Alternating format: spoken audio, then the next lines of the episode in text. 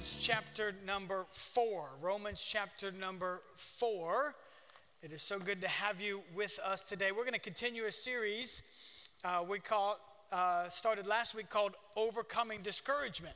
And if you're joining us online on Facebook Live, appreciate you being a part of our service today. Turn to Romans chapter 4 if you have your Bibles, you have a tablet today, if you have your phone, however you can access the Word of God. If you're new to grace, we're going to put uh, these scriptures up on the screen. You could follow along there as well. But uh, if you've been coming for a while, I always encourage you to bring your Bibles to church and follow along with us there. And so I want to talk to you about overcoming discouragement because if you look at our world and everything that's happening and all that people are facing, it is easy to become discouraged. And I just see it. I see it on people's faces. I hear it in their voice. They're trying to work something out. They're trying to get an opportunity to come to pass. They're, they're really looking forward to things, and all of a sudden something happens and discouragement sets in. And so I've heard a lot of messages on faith over many years of, of my life, but I haven't heard too many messages on hope. And so I want to talk to you about hope today. I want to talk to you about the power of hope. Now, if you allow me a few minutes, I just want to review for a minute because I read last week from Psalm 42. And Psalm 42, it's like the, the author of that psalm is having a conversation with himself. And in verse 5, here's what he says. He actually asks himself a question. And it says this in Psalms 42 it says, Why are you so downcast, O my soul? And then it goes on to say, Why are you disquieted within me? Why are you so downcast? Why are you disquieted within me? And then it's like he answers his own question Put your hope in God. Why are you so downcast? Put your hope in God. And we don't use the word disquieted a lot, but what that actually means is it means you're mumbling to yourself.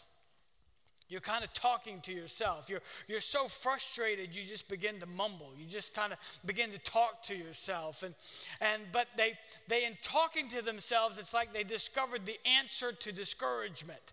And the answer to discouragement is always the same it's hope. That there would be hope. There is hope. But there's a definition for hope in the Word of God that we don't find in society because in society we treat hope as if it's almost like positivity. I'm filled with hope, huh? I'm hoping that things work out. I'm, I'm holding on to hope. In other words, I'm holding on to positivity. But that's not the biblical definition of hope. That's just positivity, right? And we, we should be positive. Uh, I, I kind of want to meet positive people. I mean, a positive better than negative. You know what I mean? Like I, when I was pastoring up in North Florida, I had this lady that I would ask her what, how, how you doing today? And then I just stopped because I got the same answer every time. I tell my wife, I was like, I can't ask her how she's doing. Every time I ask her, it's the same thing. Oh, my aching-ness and my, my brokenness, and oh, I got know this and know that. I mean, it was just like she was going to tell you exactly how she was doing, right? And all of it was negative. So I'd rather meet a positive person than a negative person, amen? But hope is not just positivity. Right? Hope is not, because here's, we define kind of what hope is not. Hope is not just a, some, some wishful thinking, just desire for a positive outcome in the future. That's not what hope is. I said this last week. I said, number one, hope is an anchor. It is an anchor. Now, I don't boat, I, I don't even know a lot about boating. But I imagine that if you were someone who's on a boat a lot or you've done some boating, you know a lot about anchors. And what you do with an anchor is you simply throw an anchor overboard and you're trying to get that anchor to hold on to something that is secure, that doesn't move. You don't put the anchor into sand you know, just knowing that the sand's just going to drag on because then what's the point? You're wanting that anchor to catch something, to dig into something so that the boat doesn't move. Well, listen, the boat is your life, and hope is the anchor that you throw out, believing that that anchor is going to grab a hold of something that is going to keep the boat, your life, from moving when the waves come, right? And so we said this last week hope is an anchor, but what is that thing that hope is holding on to? And the Bible tells us what it is. And I want to read to you again from Hebrews chapter 6. And this is from the Amplified Version. And I want to start actually and work our way backwards because verse 19 says, This hope, this confident assurance we have as an anchor of the soul, it cannot slip and it cannot break under whatever pressure bears upon it. It is a safe and steadfast hope that enters within the veil of the heavenly temple, that most holy place in which the very presence of God uh, dwell, dwells. Here's what it says Hope is an anchor that cannot slip and cannot break under pressure. Well, what is a hope anchored to? He answers it in the previous verse. Watch what it says in verse 17 and 18 speaking of Abraham, in the same way, God, the same promise that God gave to Abraham, is what he's saying, in his desire to show to the heirs of the promise the unchangeable nature of his purpose, intervened and guaranteed it with an oath, so that by two unchangeable things, his promise and his oath to Abraham, right? his promise and his oath to Abraham, in which it is impossible to, for God to lie. We who have fled to him for refuge would have strong encouragement and indwelling strength to hold tightly to the hope set before us, for that hope is an anchor. Listen, here's what the anchor catches. Here's what the anchor lands on that is secure in the spiritual world, right?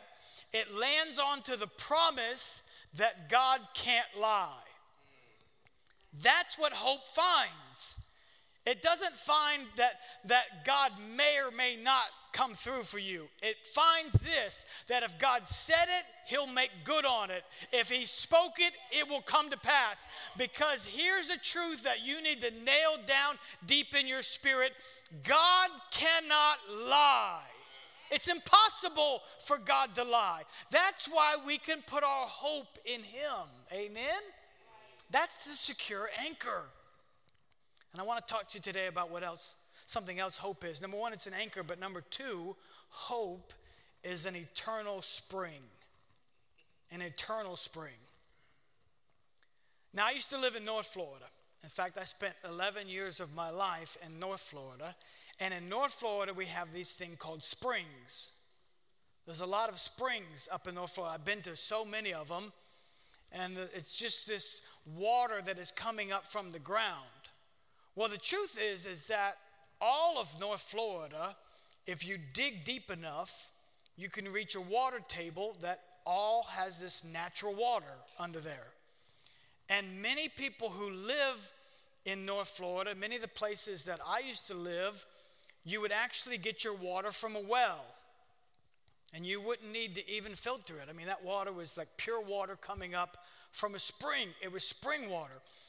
But if it hadn't rained, if the water table got to a certain place, you would find that sometimes this would happen to people that their well would actually go dry. So here's what they had to do they had to dig a little deeper. They would actually hire a company, that company would come out, it would take their pump and, and remove the pump, and then it would bring a machine that would begin to pound that pipe, and they would put a, another pipe there, and they would pound it down, and they would dig until they actually got water. Because there is water there, you just have to dig a little deeper. Do you hear me now? Let me tell you, here's what I, I want you to know this morning there's hope there, right?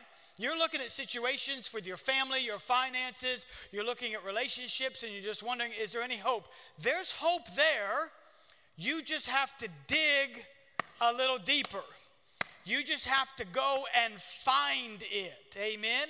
Because there's hope there. The devil will tell you it's hopeless, right?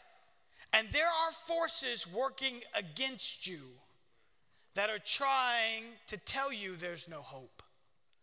when I was in North Florida, we were pastoring a church there, and watch this. I was I was actually we were in a small church, and man, we were struggling financially, and things were really difficult. But but I was making an, a little extra money as a substitute teacher.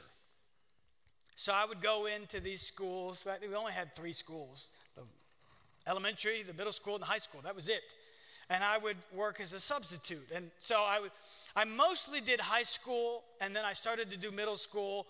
They called me once for elementary school and I said, Don't ever, call, don't ever call me again. Those kids, I couldn't, I thought, um, it's kindergarten. One kid was outside, like he, he lost to the bathroom. I mean, it was just like, I said, Don't lose my phone number. Don't call me again. So I mostly did, I mostly did high school. But I was doing 10th grade English. In fact, I was on campus the day before, and a teacher had said to me, Hey, Mr. Rosenberger, you're going to be in my class tomorrow. Just let you know, here's the lesson plan. We're actually going to be watching a movie. And so they're going to have, the kids are going to have to take notes. And but the movie's a little scary, so make sure that they don't make any noises, uh, you know, act up or anything. I'm like, hey, no problem. I got this. She walks away. I'm like, I don't do scary movies. I don't do spooky. I don't do horror. Nope. Haven't done that in years, okay? So we started watching this movie called The Others. Now, the desk in this classroom was in the back, and all the kids were in the front. So they're facing the TV, and I'm in the back, freaking out. I've got a death grip on the desk because I'm watching this movie called The Others. And in the movie, it's set in like the old days, and they're in this big house, and the house has spirits in it, and they're moving stuff, playing pianos. I'm like, I'm about ready to freak out. And there's this one scene, I'll never forget it, where the actress opens a door and the door closes on its own. And she opens the door, and the door closes on its own. And then she gets this look on her face, and she opens the door, boom, the door shuts just like that. When that door shut,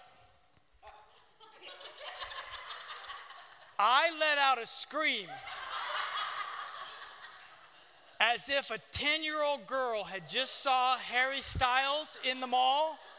That kind of scream, high pitched scream, and all 32 heads turned around and they lost it, right? Like, cause I'm, I'm standing up screaming like, where's the door? I'm out of here.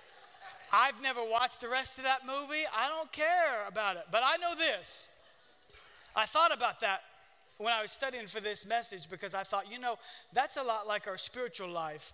We're trying to open a door and the devil's trying to close it. Right? Because the Bible says in Ephesians chapter 6, verse 12, listen, we wrestle not against flesh and blood, but what do we wrestle against? Principalities, powers, spiritual wickedness in high places. There are forces working against you. Did you hear me now? You're trying to open a door and the devil's trying to close it. And you're trying to open a door, you're trying to get an opportunity to come to pass, you're trying to make a relationship work, you're trying to get a promise of God to come to pass. And every time it seems like you are holding on to hope and you're believing for something, it's as if something is trying to close the door so that opportunity passes you by. And what you have to do is you have to just just dig a little deeper and find that eternal spring that is hope. Amen? And you can't let go of your hope. You cannot let go of your hope. Listen, in Romans chapter 4, if you're there today, I want to read to you because in these few verses, it's like God gives us a blueprint. I mean, it's just there in black and white when he talks about the promises of God that were over Abraham's life. Abraham was promised by God a son. The catch was he was 100, his wife was 90. They were long past, somebody say long past, long past the ability to have children. I'm talking about immaculate conception. I'm talking about this would have been a miracle, but God spoke it over him. God said to him, You're going to have a son, and you're going to have generations of children, as, as many as the stars in the sky, so shall your descendants be. That was the promise of God. Now, watch this. Concerning Abraham, Romans chapter 4, verse 18 says, Who contrary to hope, see right there? Contrary to hope. The Bible says, and the King James says, against hope. Right? In other words, the devil was trying to close that opportunity, close that door, get him into doubt, get him into unbelief, right? Cause him to come up empty when he was believing for something. It was contrary to hope. In the natural, it looked hopeless. Who, contrary to hope, in hope believed. That means he dug deep. Did you hear me now? He just dug deep. In hope believed so that he became the father of many nations according to what was spoken, so shall your descendants be. And not being weak in faith, he did not consider his own body already dead, since he was about a 100 years old, and the deadness of Sarah's womb. Let me give you three things right here. Three things that are going to help you dig deeper. Number one, you can't consider your own abilities. You can't consider your own abilities right? You can't lean on your own ability to get it done. Number one, the first thing Abraham had to determine is that in the natural, it's not going to happen. It's impossible. I'm 100. She's not 100, but she's close. Huh? I mean, she's still beautiful. Hello. But she's she's a little older now. I'm as old as dirt. I mean, I mean, it's just like, how is it going to happen? And the first thing that has to happen is you have to figure it out. I can't do this on my own. I can't do it in my own ability. Remember, I talked about being in North Florida with those wells running dry? Well, let me just tell you about what the dirt is like up there. There's no sugar sand up there. You can dig about two or three feet, and after you get about two or three feet, you hit this thing called lime rock. And let me tell you, you can sharpen that shovel all you want. Come on, you can get the file out and you could sharpen that shovel. You, in your own strength and your own ability, you're never going to be able to dig through it. That's why they bring the machine out. That's why they have something that pounds that pipe into the ground because you can't do it on your own. It takes something beyond yourself to get to where the water is. And the same is true for the promise of God in your life. If you could do it yourself, you'd already have it. Amen? What would you need God for? Huh? Listen, if you think you could do it by yourself, go for it. But I've come to the place where I've realized I can't do it on my own. It's not going to happen. I've tried it and failed. Now I just need to lean on God because He's the only one that can bring the promises of God to pass in my life. I have come to the point where I have to let go of my own ability and let God come through for me. Amen? I can't do it on my own. I have to trust Him. And Abraham just said, okay, it's got to be God. It's not going to happen in the natural. It's got to be God. So I'm going to trust Him. I'm going to not trust in my own self. I'm going to trust in God. And it says this in verse 19 and not being weak in faith, he did not consider his own body already dead, right? And, and, the deadness of Sarah's womb, he's about 100 years old, and the deadness of Sarah's womb. And verse number 20 says, He did not waver at the promise of God through unbelief, but was strengthened in faith, giving glory to God. Watch this. He did not waver at the promise of God through unbelief. In the King James, it says, He staggered not. He staggered not at the promise of God. The waver. The word waver in the Greek is an interesting word because it actually means to decide. He did not waver between two opinions, between two choices. He did not waver. He made a decision that he was going to obey and listen to the voice of God and believe the promise of God.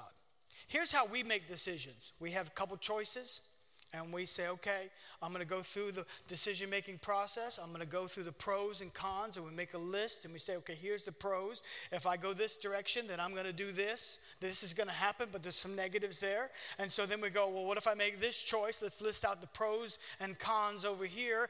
And can we weigh them out, right? And that's called wavering. That's called having two different choices and weighing out the options.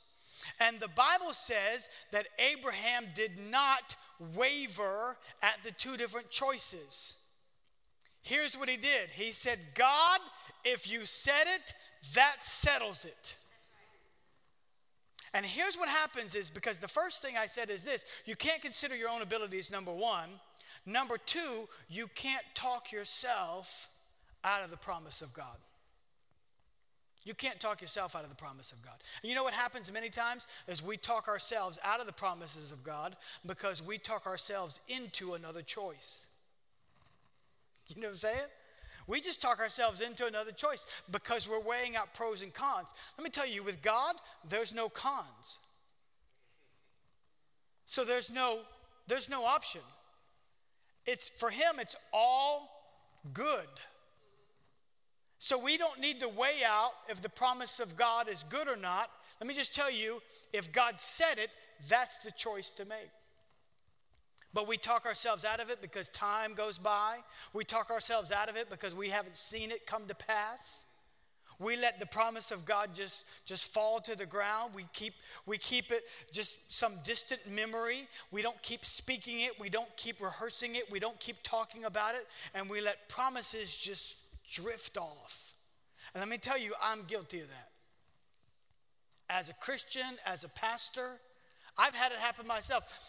This building is actually a promise from God because we had a prophetic word. Somebody came to our church and they spoke prophetically over this church and they said, God's going to give you a building and it's going to be on a major street because they said thoroughfare and nobody uses that word and they said thoroughfare. God's going to give you a, a, building on a major street in Palm Beach County. And we thought, we don't have any money. How is this going to happen? But when they spoke it, we went, woo, yeah, you know how you do. You know what I mean? You shake a little bit. I mean, you know what I mean? Like, woo, you know, but some of you are like, no, I don't do that. But anyway, I did. Okay, so so we we we all shouted but you know what? Time passed. And a year went by, and then another year went by, and hope deferred. Right? Proverbs chapter 13, verse 2 says, 12 says this Hope deferred makes the heart sick. All right? And in the message translation, paraphrase I should say of that, the message paraphrase says unrelenting disappointment. And some of you are facing situations where time has been the enemy, hope has been deferred, it's been delayed, disappointment has been unrelenting. Time passed, and more time passed, and more time passed. And we stopped praying for a building, we stopped believing for a building. I just let the promise just kind of drift off. And I remember because I was on vacation in July of 2012. And I was sitting there reading a book. And I was reading a book and I was reading about believing the promises of God and, and putting your faith to action. And, and all of a sudden, something stirred in me. And I texted the entire staff and I said, Hey, when I get back from vacation, I want us to fast and pray for three days. And we're going to start believing God for a building. And so I got back, that was in July of 2012. I got back, we met in August for three days of prayer and fasting, and we were just believing for a building. We were just believing for something supernatural. And then here's what we did we would have staff meetings once a week during the daytime at the, at the office that we were renting. And immediately after staff meeting, I would send people off. We had six people in the office. I would send them off in pairs of two, and we would go pray over buildings in Wellington and Royal Palm Beach. We were just praying over buildings. We didn't even want them to know what we were doing. We would just sneak up on a building, You know what I'm saying? And we would just kind of like put our hands on it and we were just praying. Now, we weren't praying the businesses closed down, but we were praying they'd move. We were praying they'd grow so big and that they'd have to move to another building and God would give us this one. And so we just went from building to building to building. And we started doing that for weeks, right? We started doing that for weeks. And we would just go to buildings that were empty, some of them were occupied, and we just did it. We didn't know which buildings to hit. We were just trying to find buildings that were big enough to have a church in. And we did that for several months. Now, watch what happened. In August, when we met for three days of fasting and prayer, the pastor who was meeting at this church decided to sell the building. We didn't see it immediately, but he made that decision several months later there was a sign up that was out there on Southern Boulevard for sale. Somebody came to me and they said, Pastor, did you see that church that's for sale in Loxahatchee? I said, No, I didn't. I immediately drove over here. Right? I drove over here and I just felt like this was God. Hallelujah. And that was in November in January, we announced we're going to buy the building. We raised money for months and we closed on this building a year after we met for three days of fasting and prayer. Here's what we did we had lost hope, all my fault. We had lost hope but we dug, come on, somebody, we dug a little bit deeper and we found that there's still hope there. The promise of God hadn't changed over the church, God had still promised us a building. We just had to dig a little deeper to get some hope to come back up again so that the promise of God would come to pass. And here we are years later, walking in the promises that we begin to believe God over because we put our hope as an anchor in the truth that God said it, He was going to bring it to pass. We knew hope was there, and we dug deep and we got it. Somebody give God praise. Amen. Listen, you just have to dig a little deeper sometimes. And you cannot talk yourself out of the promises of God. You cannot let those promises die. Some of you need to revive some dreams. You need to dig a little deeper on some things that were spoken over you. You need to dig a little deeper over what God has said over you and your family and your finances and your future. Hallelujah. You just got to dig a little deeper. It's there, it's down in there. Don't talk yourself out of the promises of God. You keep speaking the promises of God over your life. Amen. And then watch this in the rest of verse 20. It says this He did not waver at the promise of God through unbelief, but was strengthened in faith, giving glory to God, and being fully convinced that what he had he had promised, he was also able to perform. Ooh, hallelujah. Fully convinced. Fully convinced. You know, I said years ago that everybody ought to have a life verse. You ought to have a life verse. A life verse is just that one go to verse. Somebody says, hey, quote a scripture, boom. It's that one verse you go to, right? It's you've memorized it, you know where it is, you keep speaking it. Whenever tragedy happens, you go to that verse. Whenever adversity comes, you go to that verse. It's that one verse that just kind of blesses you, touches you, and that one verse that you've just got. And I, I, I asked people to, to write down and send me their life verse, and I heard so many great life verses. But mine has always been the same, Ephesians 3:20. Now God is able. God is able, right? God is able to do what? Exceedingly abundantly above all that we would ask or think according to the power that works in us. And you know what? I've got that verse and I say it all the time, over and over again. I just keep reminding myself this promise. You know, God's able. I don't know how He does it sometimes, I just know that He's able. He's able. Amen. I got it as a screensaver on my iPad. Actually, we bought a car, and you could put you could put you know a, a, a screensaver on the screen of the car. And so I put "Now God is able" on the screensaver of the car. I got it everywhere. I just constantly reminding myself that my God is able. That if He spoke it, He also can bring it to pass. Amen. Listen, we have to hold on to that promise. Because listen, let me read to you Ephesians chapter 10, verse 30. It says this Let us hold on, hold, actually, it says this let us hold fast to what? The confession of our hope without wavering. For he who is promised is what? Faithful. He's a faithful God. I'm going to ask Pastor Mark to come back up to the keyboard today. I want you to know this. In fact, that, that actually verse, the word hold and the word fast is actually the same word. It's just a repeating. It's just a repeating word. In other words, it actually says this let us hold hold. Hold hold. Hold tightly. Hold hold. It's an emphasis there. To the confession, what? Of our hope. For he who has promised is faithful. You can't waver. Can I just remind you, number one, you cannot lean on your own ability. You can't even consider your own ability, your own talent. Let me tell you that nest egg, that savings that you got, it's important. Have savings, get a nest egg. Listen, there's nothing wrong with that. There's everything right about that. You ought to have that. But we just can't put our trust in it. Huh?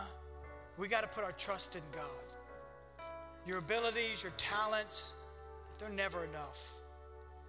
You want to see the promise of God come to pass in your life?